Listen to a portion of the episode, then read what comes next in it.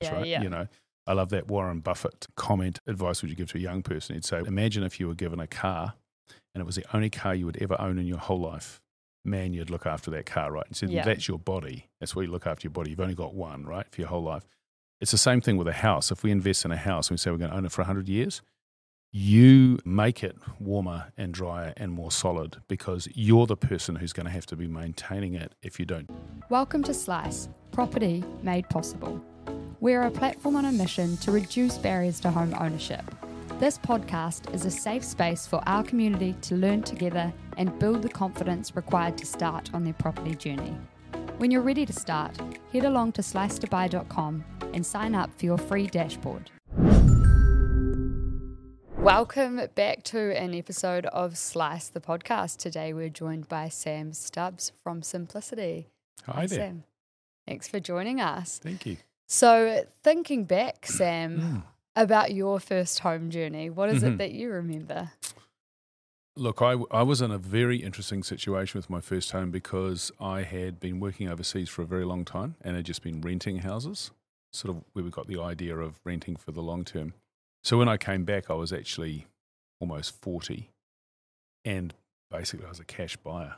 Mm, So that was super easy. Yeah. You know, no mortgage, no nothing, just cash on the nail. So But- basically, just make all the money you can and then buy. Yeah, I just saved it, saved it, saved it. And then now that wasn't necessarily the wise financial decision. What I should have been doing while I was overseas is buying as many houses as I possibly could with as much leverage as I possibly could and enjoying all those tax free capital gains, right?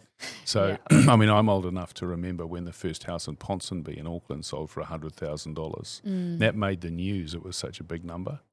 So, can you just imagine it? And, you know, and you only need It's that. funny when you when you're looking, you're like, oh, that feels like so much, and then you look five years later and you're like, mm, it's a bargain. Yeah, you know, so I'm 58 now, right? In my lifetime, there has never been a time when houses have been cheap, Yeah, right? Whenever you look at it, it always looks expensive. yeah.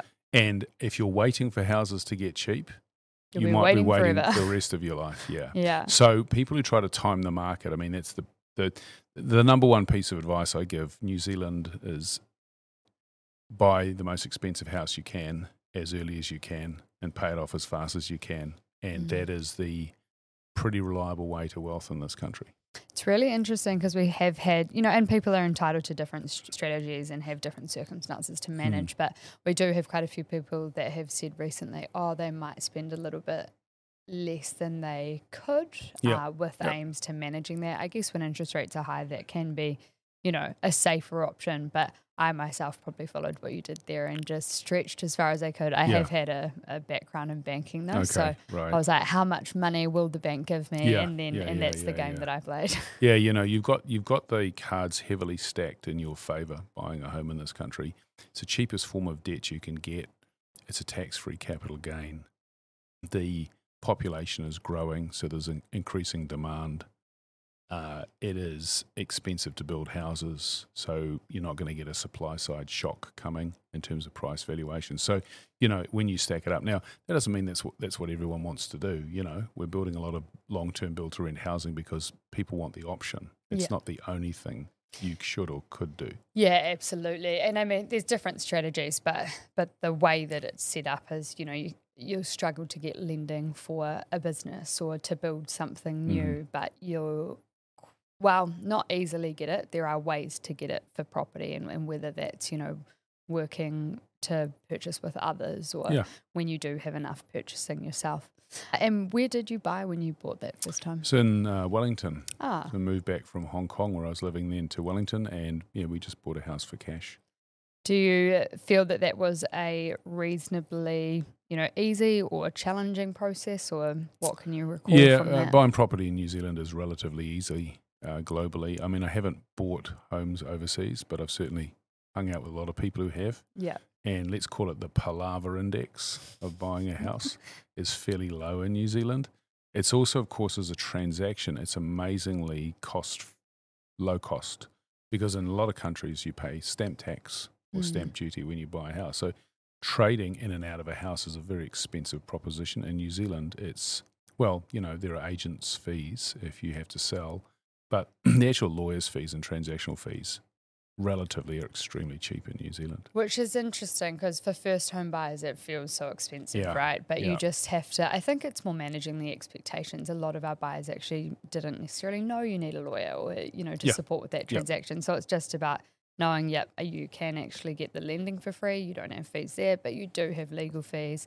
And Yeah, you you know, do. and and you do have building reports and things yeah, like that. you know, and but the other thing to do is just you know ask for ask for it cheaper. Yeah, You know, if it's a pretty vanilla vanilla transaction you're Mm. doing, it, it's less work for the lawyers. They tend to have rack rates. They tend to. They, you, you- a lot of people assume they're sort of price takers in these things. Mm. They don't have to be. You could go to a couple of lawyers and say, "What would you do it to me for?" Uh, I mean, well, what we've done actually, Sam, Mm. is we've negotiated fixed prices Oh, with our cool. lawyers. Okay. So they're some Cool. of the most competitive rates, and we've kind of done that negotiation for oh, cool. our um, okay. our buyers, I guess, because that's been a challenge. I mean, I've bought twice, and I had different fees each time, and I saw them climb. And there wasn't a lot of transparency there, so Yeah, I yeah, think yeah. that can be a real challenge if you're not, No, no, that's you know, good. That's great. Used to Then. it. Yeah, well, well done. Thank you. And hey, with simplicity, I'm super excited to hear Mm. all about it. And you just mentioned as you're walking in, you actually were working out of Grid Auckland for a time. Well, actually, well, I came here, interesting, for the first meeting with our creative agency we had there previously unavailable, where they were just starting out. So I had my first meeting for Simplicity here. We were actually weren't based, we were based around my kitchen table. I Oh, couldn't uh, right. couldn't afford to pay the fees That's to be in true here. startup. yeah, it really was. So I came in here and it was the first shared space. I thought, oh, this is cool. Like, Yeah. I bet you this is going to take off. And, and sure enough, it has. Eh? So, yeah, no, it was, we started seven years ago. Yeah. And gosh, it flies, flies by, right? But we have, you know, started out with nothing and we're a pretty big, pretty big business now, five and a half billion dollars. And- Congratulations to Eh? you. Oh well, it's a team effort, eh? Yeah. It's, and I'm one, just one of four co-founders. So, and what's interesting about when you have you know billions and billions of dollars to invest over the long term, and when you're a non-profit like we are, which means that you'll be around forever, Mm. uh, you start thinking differently about things. And when we looked at the housing market in New Zealand, we thought this is kind of crazy, eh? New Zealand's the most expensive housing market in the OECD. Mm. 25% of New Zealanders spend more than 40% of their after tax income on rent or mortgages. And we started saying, okay, you know, how can we help here? You know, how can we help with the, all, all of that money over that long period of time? Yeah. Yeah. And uh, so, yeah, so that's been uh, what you said seven years ago you were Yeah. here. I first, yeah, came into the grid five years ago and they haven't haven't been able to shake me since. Still you. just hanging around. cool. Yeah, but yeah, so seven years, and Yeah. now you're looking at introducing a twelve billion dollar fund Yeah, into the housing space. This is super exciting. Yeah, so we've just we've just started up. We're calling it the Homes and Income Fund because Mm-hmm. it will build a lot of homes and fund a lot of homes. We're aiming for twenty five thousand over the next ten to fifteen Epic. years, and it also will provide income because you know the interesting thing about this is an investment. I mean, it's primarily a good investment for our members and for anyone who gets involved. And the reason is it's really simple, eh? Like the mortgage and the rent is the last bill you won't pay. Mm. It's really secure cash flow. So I call it getting close to the cash, right? So actually, you're getting, you know, the people that you're receiving the funds or, or where the risk lies is Yeah. relatively low risk. Yeah, yeah, exactly. So the fund itself that we've set up will receive, and by the way, you know, we we invest the same way with our KiwiSaver funds and other funds that we have. So this is just one that's dedicated to housing Yeah. and income. So if you think about it, it's really reliable cash. You know, people will actually go hungry before they don't pay their mortgage. Right? It's sad if that happens, but it shows you how secure the investment is. It's also a really good investment from a tax point of view. Tends to be that you can get tax-free capital gains if you hold on to it for a long period of time. And and also, you know, from our point of view, we firmly believe you can make money and do good. Mm. You know, and if like, so, we're owned by a charity. We're a non-profit owned by a charity, and our charity spends a lot of time funding what I call ambulances at the bottom of the cliff, right? Yeah. Food parcels, women's refuge, all that sort of thing. But a warm, dry home is the ultimate fence at the top of the cliff, right? Stops Yeah. people falling off socially. So you know, it's it's a great investment. You have to be patient, right? You need, but you know, time is our friend, With right? Property, you do have to be do. patient in Yeah. any shape or form. Yeah. Yeah, I mean, if you're a property investor and you buy your first home, what, one of the things you don't sort of realize, but is absolutely true, is that time is your friend. Yeah. and that and and patience gets rewarded. And also, the sooner you get in, the more time you have on your side. Absolutely, absolutely. So, so, and, and, you know, and that works when you own thousands of them as well, or fund thousands of them. Exactly the same rule. Yeah. So, so we thought, oh look, we could let's get involved here, and we'd already started doing three things to invest in property in New Zealand, so make money, but also do a lot of good. And the first one was we started three years ago and doing first home mortgages, which I'm sure we'll talk about. The Yeah. second one was we started investing in funding community housing around the country because And there's bonds for that one. and there's bonds Yeah. for that one. So buying a lot of community housing bonds and working with the providers there to do a sort of a standardized bond that's easy to buy so that other KiwiSaver managers too can do it so that we can get those community housing providers who are able to actually build thousands of homes but have been lacking the finance, get them the finance, right? So, Mm. you know, there's, it's been like a vein of finance, but now let's make an artery of money into Yeah. that area. And the third one was building and renting homes ourselves, which is what pension funds and superannuation funds do overseas a lot. Yeah. And we thought we'd, let's be the first in New Zealand to do this and do it in scale and show the rest of the industry and show New Zealand how cheaply you can build houses, how good they are, and, and- how it can suit the investors. and how it can be a great investment too. Yeah, and that so far that's worked working out really well. We've built 159. We've got another 345 in build right now in Auckland, and we built the land for doing about better another, than government. for about a 600. Yeah, yeah. We've got about 1,000, over a thousand homes already in build or in development. So, and that's just two years. Yeah. You know, that's what you can do when you have a, an awful lot of money. starting out and You're moving just in that out. direction. Yeah, yeah, yeah. We, we, we'd like to get that up to about 10,000 homes around the country. And the nice thing about that from the from the experience of the renters is it's for long term rent. We won't sell it. We have no intention of selling it. So that means people can stay there forever. yeah. You know, which is which is cool. Yeah, so can we go into a little bit more detail? So with Yeah. that one, you're building the homes and then you're putting them on the market and they're available to anyone or how No, does that yeah, so so that one is purely for rent, right? We're not building to sell. We're building Okay. to rent. So, so- building them out and then people are Yeah. renting them. So you're creating rental stock. Exactly. So so we're buying the land, doing the development, literally doing the building. We own the building company. We're doing the management as well. So we don't outsource the property management.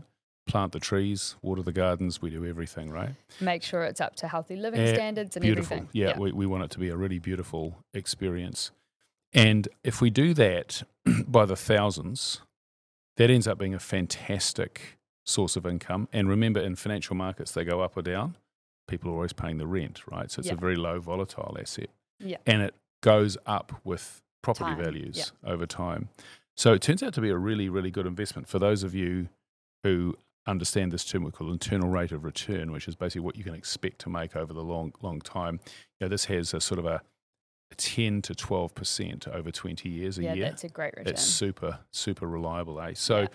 so, but that's for rent, and that's just to provide another option for New Zealanders. It's not about, you know, attacking the It's- it's just it's one just angle, more, just it's just one option that people have. It takes some pressure off the social housing role because there are some people on that social housing role who can afford to pay those rent. that also want to rent and don't necessarily want to buy Totally, and those people or are unable to. Yeah, and those people are saving up to buy their first home, right? Yeah. You got to have a rent. You got to have a nice, warm, dry home to live in, right? Yeah. So So that's the the building kind of, I Yeah. guess, goal of the of the package, and then the other one is providing home loans. So. And you've got a fund specifically for that. What does that look Yeah, like? Yeah, sure. So we do uh, first home mortgages. Yeah. And we've done, they're typically for people with 20% Okay. deposits. But the advantage to them is it's a really low rate. So since we since we've started three years ago, we've always been, we've always had a rate which has been lower than the bank's one and two year rates and floating rates. So we only have a floating rate, right? But that's always been cheaper. And it's typically about half to 1% cheaper. Yeah. So it's pretty significant. Uh, we added, worked out that the average borrower is saving around about $100 a week in after tax income. That's massive. It's a lot of money, eh? Yeah. In, in interest. So, and, and how do we do that? Well, it's incredibly simple. This is what's been done for centuries by building societies and thrift societies. So, what we do is, you know, our members save money in KiwiSaver and investment funds and so on. And we take a small portion of that and we lend that to other members who want to borrow to buy their first home. And if you think about what a bank does, right, they take in bank deposits and then they lend out in mortgages. Same yeah thing. Yeah. and what they call their net interest margin, which is how much more do they make in lending than they pay the to, to get the term deposits. And in New Zealand, it's over 2% now, right? So there's a 2%, you want to call that the margin, the spread, the profit margin the banks make. So all we do is we take that 2% and we say we're going to give some back to the borrowers in terms of lower rates and some back to the members in terms of higher returns. So those that are investing in that A- are getting higher returns. a- absolutely. Yeah. So mem- it, basically, this is members lending to members. And you're squeezing your own margin. Well, we have no margin. You see, we're a non-profit. We don't need to make a margin. So what we do is we make a return for our members, which is really good given the risk they're taking, which well, is they're very low. making the banks. They're, they're making they're making more than if we put their money in the bank, right? Yeah. They're making a higher margin. So, So, they're making the profits though that the bank would make. So they're getting yeah, access so- to some of them, Yeah. some of them, yeah. So, Yeah. so our KiwiSaver returns, investment returns will be, you know, juiced up a little bit by that extra return, and then the borrower is paying less. And the reason that we do floating is interesting. Eh? Most banks do one and two years, not because that makes necessarily sense for the borrower, although sometimes it gives them certainty about Yeah. the rate they're paying, right? But you don't get that much certainty over a one year period. It, it's not that long, right? Yeah. The real reason, and I've been a banker my whole life, so and I know where the bodies are buried, right? I know why they do this. They do this because they want to re-engage with you at the end of the year and say, "Hey, we've got to reset your mortgage." And by the way, would you like to buy this? Or by the way, have you seen our credit cards? Or by the way, so yeah. it's a marketing exercise for them. It doesn't really reduce. It, it, it, they could happily provide really low cost floating. The reason I hate floating rates, the reason floating rates are so high, is because you don't get in touch with them anymore. You just pay it off whenever you get money. Would right? it You- not you don't also need to be in impact touch with their them. like balance sheets? They have to provide a little bit more capital against a floating rate, but it's nothing like a proportion. I mean, the floating rates in New Zealand are just crazy high, Yeah. right? So if you look at our floating rate, which is lower than one or two year, it has been for the last three years. There's never been a time when our rate hasn't been lower that, than that, or or or that for a very brief time, I think we were charging the same as one year fixed, but that was it. it all other times lower. What so the other great thing about that is with a floating rate, and this is the interesting thing we've noticed is that people are really incentivized to pay it off, right? Yeah. We say, you know, if you save another fifty dollars a week, that you'll pay it off X faster and all that sort of stuff. So we want members to pay off their mortgage and own their home faster so that we can relend that money to the next member. yeah. What a bank wants to do, they don't say this, but trust me, this is what they want. They want you to have the mortgage for as long as They possible. want as so much you're paying the interest interest as as, they l- as possible. Yeah. Yeah. We want you to pay it off as fast as possible because we have lots of people to lend to. Yeah. You know, we have way more demand for mortgage lending than we ha- uh, have the ability to supply at the moment. Although with this big fund of ours, the more people save, the more we'll be able to lend. And I think over the next five to ten years, we're going to start to become a very serious threat to the banks. do you do fixed rates for that as well? So you talk about the floating. Is that not yeah, really something no, we, we, we've thought about that. Our systems are ready for it. We don't offer it yet because, quite frankly, after the last three years of doing what we're doing, we think, look, it's actually better for you. Yeah. And then we have to get in touch with you. And we're a non-profit. We don't want we, we don't want you or us to be having a discussion we don't need to be having Mm. uh, just for the peace of mind of, of a one year rate. You know, what we'll show you is the chart, which is saying it's floating, and people are always scared about a floating rate going up a lot more than one or two year fixed. It doesn't happen very often, eh? I mean, like if you took out a five or 10 year mortgage, there might be a time when our floating rate would be more expensive than that. But you're taking a pretty big risk on locking in a rate uh, over five or 10 years, or, you know, you're committing. I We- think it could be a good and a bad thing. Like some people Mm. do like certainty, so it Yeah. can be good to to fix out over a period of time. But yeah, I guess if you are looking at one or two years, Yeah. mm, it's not going to be that. yeah different. we don't have a problem with demand like when we show people this is what we do and this is why we do it they go oh i get it Yeah. we might offer one year just for peace of mind but Not at this stage. not really. not at this stage not be, to be and to be completely honest with you the reason is i honestly don't think it's in our members best interests Yeah. I think they will pay off their mortgage faster. They will get uh, because the, the rate won't be any lower. By the way, with the banks, they charge these crazy high floating rates because they want you to take one and two year rates because they want to re-engage with you. Yeah. So We based charge on a your low rate. model, it just Yeah, we, we charge a much lower floating rates. You will pay it off faster. That way, our fir- one year rates wouldn't be any cheaper. Mm, So why bother? yeah. You know? Fair enough. Yeah. And so the first one of that, so we've sort of spoken about the homes that you're building to rent, the loans that you're lending, and that does require a 20% deposit, but you have some great kind of rates that you're able to offer. And then the third piece was the community The housing. community housing and the Yeah. bonds for that. Yeah, and and we've invested about forty million dollars in that, so that's helped fund about 144 homes in Auckland and the Waikato, and we want to spread that right across the country and help fund about 5,000 community homes. Yeah. that would house about 12, 13,000 people, and there are about 25,000 families on the social housing register at the moment. So it's not going to solve the problem, but goodness, it'll it'll make a big dent in it. We Yeah. hope over time. And we Yeah. all have to, you know, in the private sector, do what we can. Well, I mean, you're non-profit, but we're talking about maybe relying on government to do some of those things in our episode with well- Simon Bridges, and it doesn't seem to work that well. So it, it's great that there are these other initiatives that are trying to attack that Yeah. problem. And uh, let let me give you an example. Like, if people took just 5% of what they have in term deposits in New Zealand, which is $280 billion, right? 5% of that is $14 billion. With $14 billion at current prices, we can build and fund 25,000 homes. Mm. And we really are doing it, right? We really can do it. There's plenty of great builders and so on out there as well. We build much cheaper than the market. We, we have a, a factory style Kaizen approach to building, which means that our apartments are about between 30 and 40% cheaper than the equivalent in the market. And they're built out of concrete and brick. They last twice as long. Because if you're going to own these things for 100 years, you build them as if you're going to look after them for 100 years, Yeah, right? yeah. You know, I love that Warren Buffett comment about, you know, because he's saying, what would you give, advice would you give to a young person? He'd say, well, one of the things I'd say is that imagine if you were given a car and it was the only car you would ever own in your whole life. Man, you'd look after that car, right? And said, Yeah. that's your body. That's where you look after your body. You've only got one, right, for your whole life. It's the same thing with a house. If we invest in a house and we say we're going to own it for 100 years, you make it warmer and drier and more solid because you're the person who's going to have to be maintaining it if you don't do it properly to And you're either going to benefit or it's going to be to your detriment Yeah, what that yeah. property looks like. And it's the same for first home buyers, really. It makes no difference whether you're investing at scale or not. Obviously, Yeah. there's just more risk when you are investing at scale. And so, yeah, that's a great summary, I think, of the housing package and every everything Yeah. you're doing there. And it's it's honestly amazing. And I'm Uh, super yeah. stoked to hear more about what Uh, Simplicity is bringing to market. Yeah, I'll tell you, there's one other really interesting thing too, and and we haven't agreed to do this, so this is I'm just floating an idea with you. Once right? you float it, then Yeah, it's like it has to happen. well, it might do, but look, and here's my here's one of my dreams. I have several dreams, but here's one of them. I think that New Zealanders around about age 20 should be able to get into an apartment and rent it and save up for their first place, right? And then I think they should be able to buy the apartment they're living in Mm. or one very like it.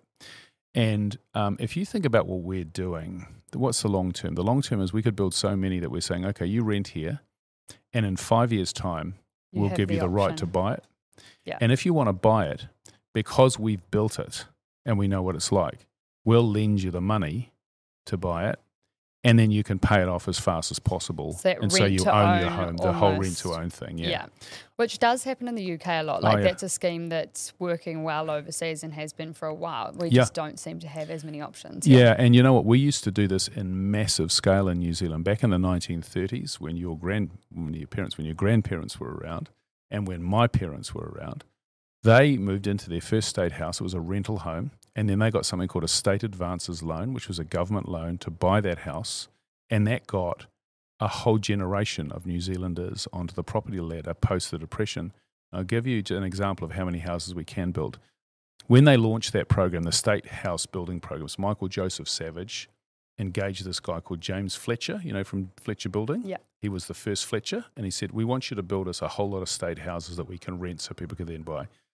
The population in New Zealand was one third of what it currently is right now. It- okay, it was just over a million. Guess how many houses they built in the first year?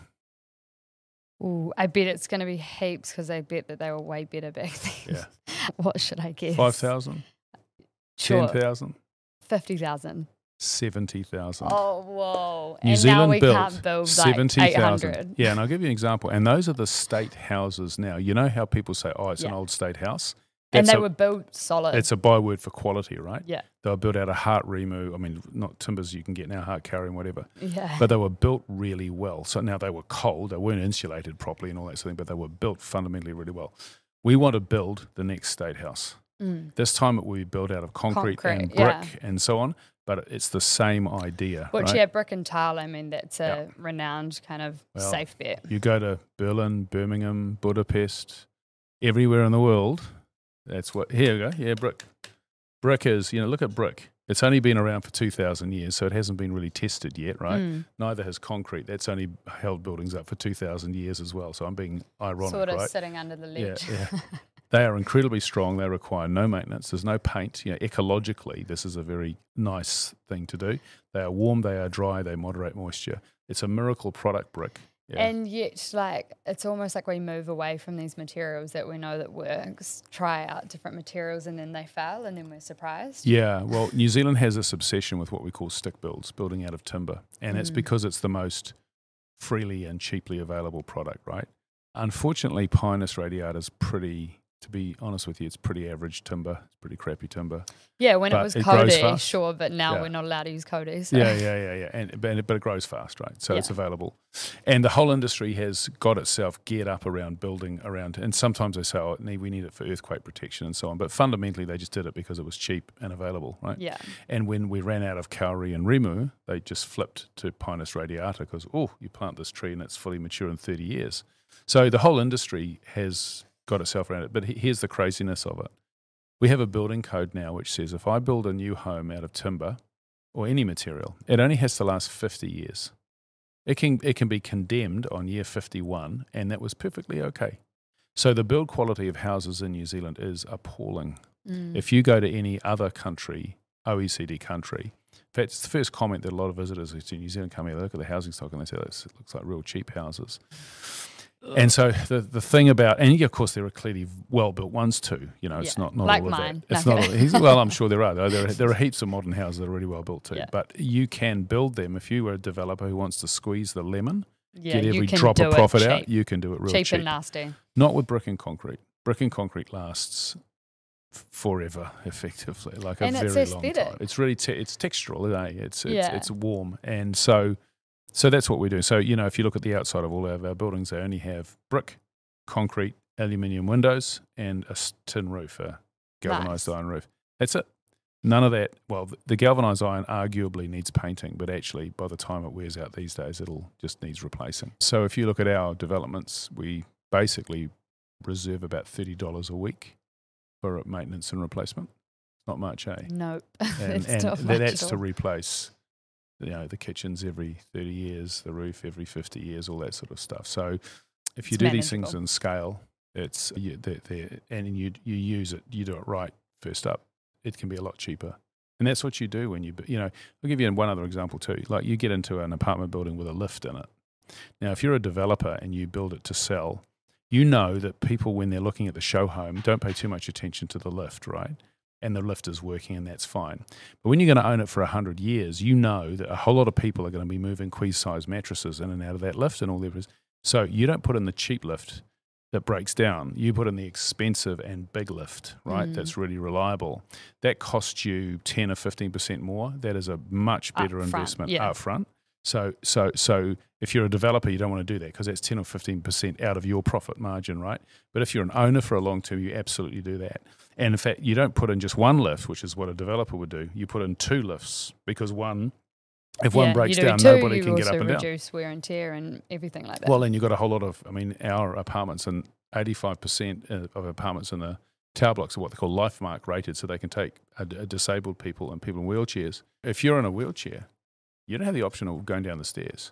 The lift has Mm. to work, right? That is why, you know, the, the building stock, the quality of homes in so much of Europe, the United States, Australia, wherever they do this is actually higher. One of the reasons, it's not the only one, but it's because you have m- many more long term owners who are really vested in making sure that the experience is a good one because they want to create communities of happy long term renters. Mm, They don't want to sell it to you as fast as possible. yeah. Yeah. And that's kind of looking at a dual strategy. Like, yes, you've got the capital gains, but also you want that rent coming in. Yeah. And if you've got a great place to live, like that's going to take care of itself. Yeah, it really does. And and you don't like squeeze the lemon again. You're not, not trying to like screw the last dollar out of every tenant over the short term, right? And then sell the house out from underneath them. You want them to be really happy and want to live there, right? Mm. And that means that, you know what, our rents are a little cheaper than they could be. It's still a really good return for our members, but they're a little bit cheaper. Our apartments are already 16% bigger on average. We've just s- signed off on making them 25% bigger than the average apartment to rent. Why? Because that creates a better experience for you as a tenant. You just like, yeah, a little bit more room is better, is nicer. Yeah. You know, uh, m- more room for chairs, one more cupboard. I don't know, you know, and we have this sort of kaizen with every development. We seek a little bit more improvement than the one beforehand. So a continuous process of improvement. How can we add a bit of extra value here? Yep. Or, or in some cases, do the same thing for less money. Yeah. You know, so one of the reasons our, you know, like I'll give you an example. We are now building apartments which have an average of about 2.2 bedrooms for turnkey. So land, building, landscaping, appliances, curtains, everything for about $500,000. Five, between five and six hundred thousand dollars. Mm. That is miles cheaper than the market is doing it. So how are we, we doing it? It's because you know what? At You- scale as well. at, at scale. So everything is repeatable, just simple economies of scale. And also, you know, you don't have nine different color schemes. You have one. And if you move in and don't like it and ask us, we'll let you paint the wall. You Mm. know, if you're going to be there for a while.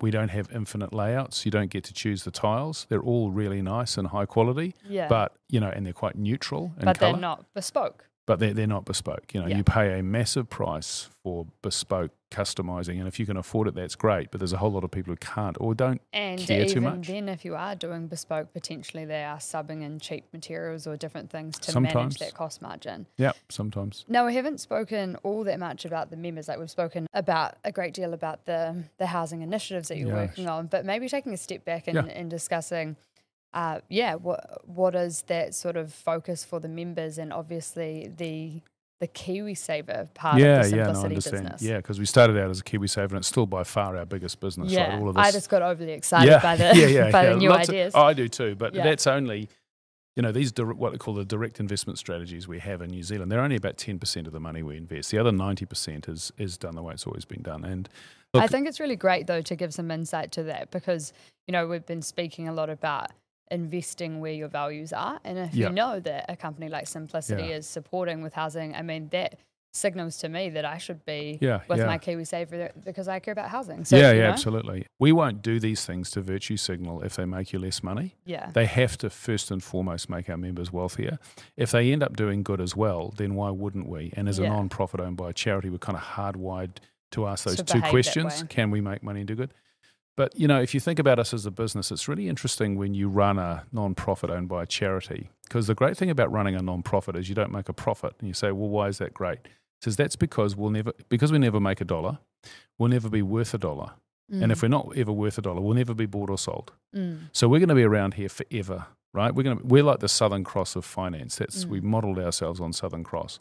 They've been around for 75 years. They have 75% market share. So they are massively commercially effective and we can be too because we don't need to make a profit. We can charge lower fees and our fees Mm. are really really low and going down. So the so you've got a competitive advantage being a non-profit. But how we think about ourselves is we call ourselves a dignity company. And what we mean by that is why are we around? Like, why did we set up? It's fundamentally to give New Zealanders dignity, and particularly New Zealanders in retirement dignity. So, so how do you get dignity in life? Well, a, li- a dignified life is one with choices. When you can choose whether you go to the movie, choose what to eat, choose where to go on holiday, and choose where to live, by the way, your life is dignified.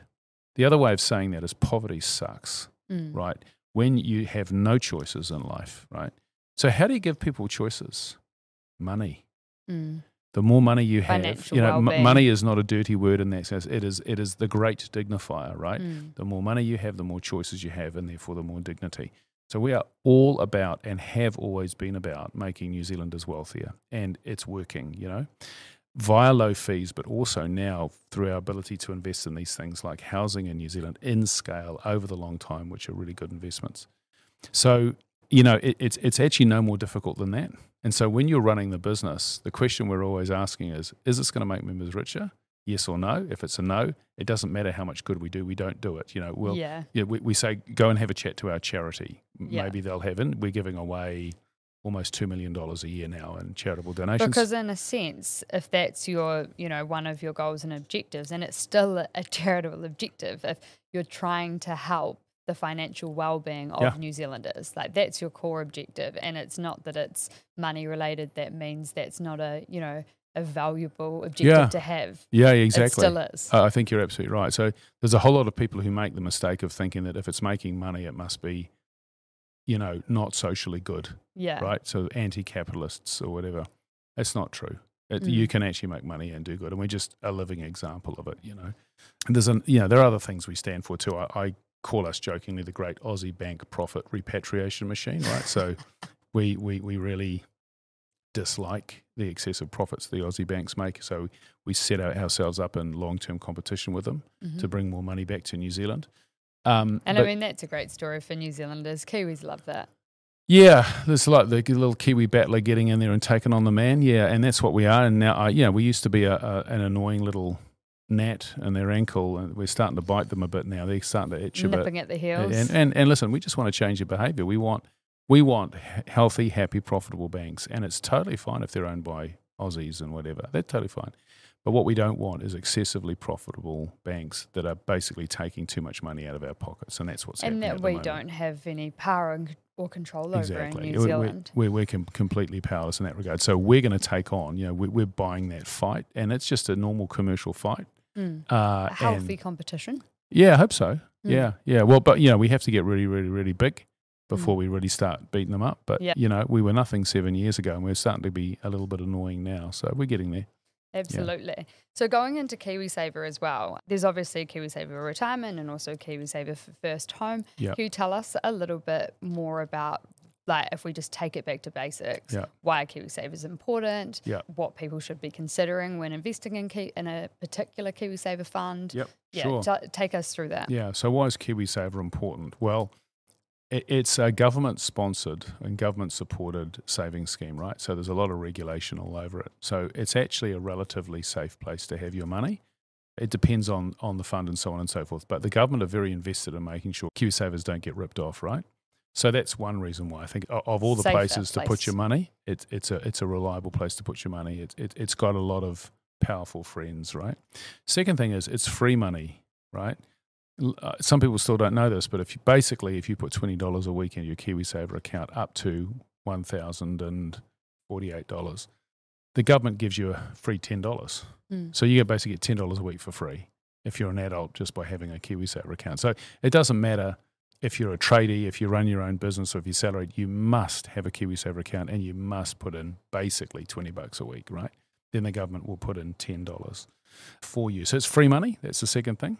The third thing is that it's one of those things where it's really easy to contribute. It's a really easy way to save. And because you can't get hold of it, you're not tempted to, you know, yeah, it's a on- separate on a- sort of on Yeah. its own, out of out of out, out, of, out, out of sight, out of mind to a certain extent. So on a big Friday night, you you can't know, reach into you can't your reach into your KiwiSaver. KiwiSaver. I know you desperately like to sometimes, but you can't. And that's good, right? So you end up, and for New Zealanders, particularly those who are buying their first home, and I think, you know, when, look, what you should do with KiwiSaver is use it as a saving vehicle to buy your first home. When you've got your first home and you're paying off the mortgage, make your contributions small as they can be and pay off the mortgage, Yeah, right? That's the, the most reliable way to wealth. And then later on, you can pick up your Build it up contributions again. But you must always be putting in at least, you know, that thousand dollars a year.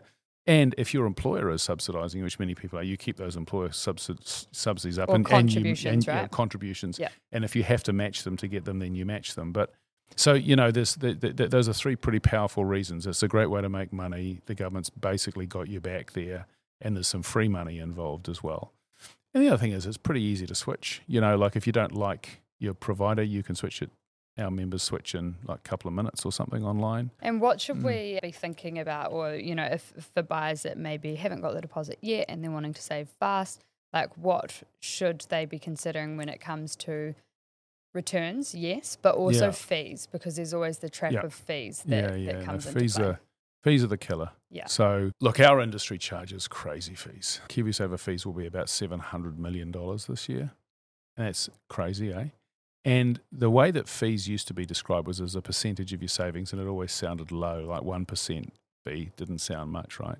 Think about this: if you're a home buyer, if you're a home buyer and you had a house worth a million dollars, and your rates were one percent, well, that'd be ten thousand dollars. You'd be rioting in the streets, right? Yeah. One percent is actually an awful lot, and so one of the regulation changes we lobbied for, and I think we're successful in getting was that you know once a year you get told the fees you're paying in dollars and cents. This is Yeah. what you actually paid in dollars and cents. Transparency. So more transparency. It's still not brilliant transparency by the industry, but at least they've been forced to the altar on this one that they have to disclose it once a year. But fees really matter. There are some studies done by Standard and Poor's that the industry won't talk about. It's called the SPIVA studies, but basically they've been going for over 30 years now. And they basically show you very, very simply that it's almost impossible to beat a low fee fund over the long term. Yeah. you have to be an incredibly exceptional investor over the long term to because fees really really matter. So that's why when we set up as a non-profit we really focused on low fees lowest possible fees. So that's what we do. Um, so yes, look at returns, but nine times out of ten, it's actually more important what the fees are. uh, fees are the number one thing. The number one determinant of how much money you end up with are fees over the long term there are other factors as well but fees are hugely important and look you know eh, you, you can you can sort of know that what I'm saying is right here because we set ourselves up as a non-profit. We could have managed money anyway. We just Mm. want to make people more money. So why did we focus on low fees? Because we know, because the data supports, because you know it, this is common knowledge. I did some research myself, Sam, and I did. I stumbled into that, so I can vouch for Sam that Yeah, it is yeah. fees that. it, it's that- it's a massive. yeah, when you're picking the particular fund, that's what you really need to hone Yeah. in on. yeah. And the industry doesn't want to talk about that because it's so damn lucrative. You know, Mm. seven hundred million dollars worth of revenue. Do you know how much capital you have to provide in order to get that revenue? Go on. Zero. Even a bank has to provide capital before they can take term deposits. A KiwiSaver manager can have basically zero capital. You know, that's a tiny, tiny amount, but it's inconsequential. That's why when you contact the bank, that's why you ask you about KiwiSaver all the time because it's such a lucrative product. Yeah. Mm. Yeah. And so obviously we've got the yeah, you've also given some key takeaways there. A when you're considering which fund uh, to put your money into, make sure that you're researching the fees. When you're looking at potentially using those funds, the two main purposes are for your first home and then Yeah. for retirement. Yeah. Do we perceive any other opportunity or is there discussion in industry around using those funds for different Yeah. purposes, whether it's building your own business Yeah, or the latest government, or the National Party, say, had a policy they floated that it could be used for a tenancy bond. Mhm. Doesn't seem to be in their priorities now, but that was floated. Every now and again, politicians come up with an idea because they Mm. can see it. There's $100 billion there. Woo, you know, how can we get people to use it? I think there's a pretty good case for it paying for education fees. Yeah. It kind of seems to me a little bit silly that a student can graduate with debt, but also a KiwiSaver pool of Mm. money when financially they will, they will be worse off unless of course it's student debt with a low rate. Yeah, that's what If I'm thinking. yeah. I'm like, if it's Yeah. zero percent student Yeah, loan, though. Yeah, no, if it's zero percent, you should definitely have your KiwiSaver fund. But if you get yourself in a situation where you have other debt by virtue of getting education, Because you can use it for financial hardship as well, right? But that's quite Yeah. circumstantial. it is, and it's pretty hard to get your money out, and you ha- it has to be genuine Yeah. financial hardship, right? So, Like um, can't pay your mortgage or something yeah. like that. yeah, you, you, it has to be. You have to be really, really in dire straits Battling. before you get your money out there. So it's, uh, yeah, no, it's. I, I hope they don't tinker with it too much because it's the whole idea of it was to look after your retirement. Paying for your first home, I think, is a kind of a cool idea. I actually didn't like it at the time, but I've come round. I think it's a good use of of the funds. And Um, also your risk appetite. Like when you are younger, yeah, you do kind of want to take on some lending. You've Yeah. got the, you know, the future to pay that off. So if you can do that for the first home, then yeah, when you're older, you don't necessarily want to take on as much risk. Yeah, so more exactly. conservative savings E- through e- the fund. Exactly. And what you should do is just go to the sorted website, and there's a thing called a KiwiSaver Fund Finder. It'll ask you some basic questions, and it'll spit out what type of fund you should be in because Mhm. it does differ over your lifetime for Yeah. sure. And and and the, the government, the sorted are owned by the government, so it's very sensible arm's length advice. It's a it's a really cool site actually. There's lots of useful stuff there. MoneyHub do it as well. They're really cool. And so you know, it's you know, KiwiSaver's a like it's it's kind of a miracle scheme, eh? Like we've saved a hundred billion dollars in it, and you know that's just going to carry on going up and up and up over time. So you know, uh, I, I- can't sort of speak more highly of it. I think it's just it's a cool thing, and it's probably the most trusted financial product now since the checkbook, right? Like New Mm. Zealanders are used to being They were scarred by the stock market crash of 87, scarred by the finance company scandals of 2008 and 9. And so now they've got something they can hopefully believe in. And something with regulation wrapped Something, around it. lots of regulation wrapped around it. Yeah, yeah, as it should be. Yeah. The other piece I was interested in is like obviously a lot of the younger generations are focused on ESG and ethical investing. Mm. Uh, is that a focus of Simplicity's? Yeah, and, huge. and what does that look like? Yeah, it's really big. So we have ethical screens over all of our investments, every single fund. We don't have ethical funds and non ethical ones. And that means we exclude eight industries and we also overlay four UN principles to do with child labour, human rights issues like that. But then we also, so that's one aspect of ethical. And I think, you know, ethical is a funny term, eh? Like it means different things to different people. But to us. I mean, there's a broad set of values that can wrap into it. There's Yeah. social, there's environmental. Yeah, there's- exactly. yeah. So, you know, so we take it one step farther than that, though. We don't think that just excluding stuff is good enough. So that's why we've pioneered these community bonds. It's why we're building these houses for rent.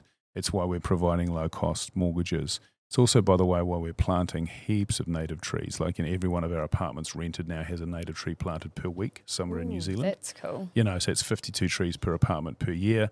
Starts to really add up, right? And we've already planted 150,000. So, you know, you, and, and we give away a lot to charity, being charitable in that. So, so all of that sort of adds up to is this someone that you should trust to manage your money, but also whom you know is using the position, the privileged position they're in, because we're in a privileged position be investing billions of dollars on behalf of a, almost 150,000 Kiwis.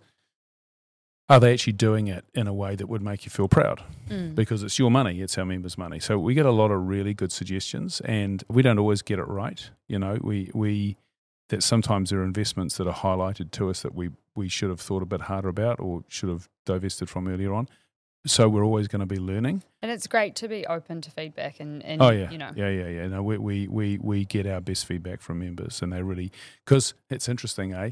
We're so transparent. Like we show where every dollar is invested every day on your website, so you can see literally how much Apple shares you own. Lit, literally, you know, right down you to can see where your investments are. absolutely with that and, and every cent invested and that transparency is really fantastic sometimes it it can cause us a bit of heartache because our members find out say hey hold on well you invested in this and we go oh sorry either we didn't know or we'd forgotten or it had been through our ethical screens and it had popped out as being acceptable and then they hold us to account for it and that's but that's, that's great. cool it's yeah. cool You've yeah, it's really almost cool uh, created a culture, and it's not just a yeah, because it's transparency. It's not like we'll manage your money and we're not necessarily required to share it with you. By doing that, you're opening Yeah. Yourself up to Yeah. be held accountable, Yeah. which means actually New Zealand, you're empowering the New Zealand oh, members to Oh, and- work with you on that journey. yeah you think about what ai will do for this Yeah. Think about when you just say to AI,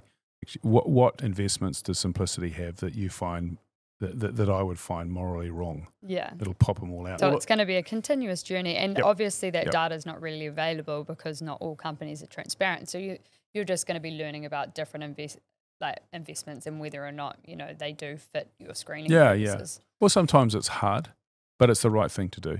Absolutely. And, and so, you know, I, when you're going to be around for 100 years, you've got to do the right thing, eh? You know, and Yeah. trust is earned. You know, it's you can't buy trust. You can't advertise your way into being a trusted brand and provider. You've got to earn it day by day, action by action, including admitting when you got things wrong and just fix yeah, it. and I don't think there's anything wrong with getting things wrong. And Yeah. as Kiwis, we can be a little bit vilifying on that Mm. point. But Yeah. I think as long as you're providing the ability for them to call you out, to hold Yeah. you Oh, accountable, sure. and then you're taking action and making change, then that's like, Mm. you know, that's the best outcome we can possibly hope for. Yeah, and accepting that you won't please all the people all the time. Mm. Sometimes you have to make a judgment call on these things. Yeah. Awesome. Well, to wrap up, I've got one last question for you, Sam. Yeah. If your home had a doorbell and that doorbell played a theme song, what would it play? well, see, I'm really old, right? So I always go back. I always go back to the the childhood tunes of my dreams, right? So it would probably be Star Wars, Star Wars. or it would probably be ABBA, oh, an ABBA yeah. song. Actually, it's funny. I went to. I'm going starting to go to my nieces and nephews' 21st now, and I laugh. I said, you, you people don't have any new music. You're just playing what I played Nah, at my it's 21st. still ABBA. That's still it's, it. it- it's still disco and ABBA and all that sort of stuff. So it would be one of those two things, yeah. Amazing. Uh, or, yeah, I, someone had had a phone ring that was a, that Darth Vader, which was quite cool. But anyway, Just a bit quirky, something Yeah. a bit quirky. yeah, yeah. Great. Well, thank you so much All for right. joining Thank us. Thank you Sam. very much. That was awesome. Great Appreciate it. questions. Thanks a lot. Thank you for joining our community. Buying property isn't easy, but listening in will get you one step closer on your journey. Please leave an Apple or Spotify review and provide feedback so we can improve your experience. Join our Facebook group, A Safe Space to Learn Together, or follow us on Instagram at Slice to Buy. If you have any questions or topics you would like us to touch on, you can email us at hello at slicetobuy.com. A quick reminder Slice the podcast does not provide personalised investment advice. We are not acting as financial advisors or taking into account your circumstances. To get personalised advice, join us at slicetobuy.com and engage with our partners who can act as your financial advisor or lawyer and support you with your specific needs.